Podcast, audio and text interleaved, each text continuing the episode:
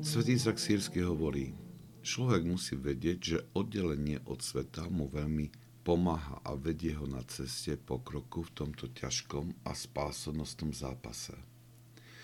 Je správne a veľmi nápomocné v tomto zápase, ak mnížská cela je v chudobnom a biednom stave a ak je zbavená všetkého, čo by mohlo v ňom zapáliť túžbu po pohodlnosti pretože ako zdroje lenivosti sú vzdialené od človeka, nie je vtiahnutý do dvoj, dvojnásobného boja.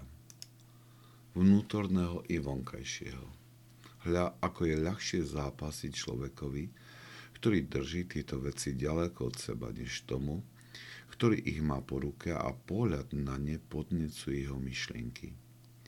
Zápas v druhom prípade je dvojnásobný. Múdrosť tohto poučenia potvrdia tí, ktorí sa s plnou vážnosťou rozhodli pre posvetenie svojho života a pre kráčanie po ceste k spáse.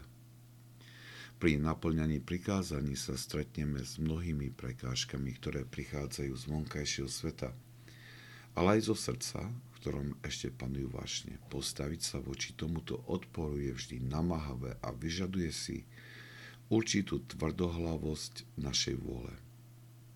Jeden kňaz v homilii prirovnal toto prinútenie vole k utíšeniu splašených koní.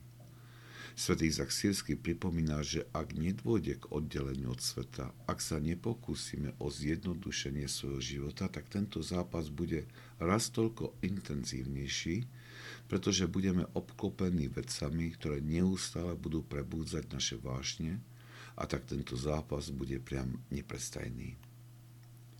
Múdro si počína ten, kto si všíma tieto námahy vo svojom srdci a odstrodnie zo svojho života veci, ktoré robia duchovný zápas namáhavejším.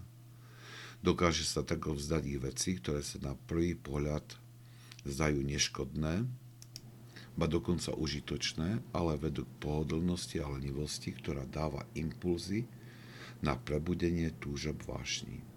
Zdanie sa týchto vecí nielenže uľahčí náš duchovný zápas – ale umožní rýchlejší rast.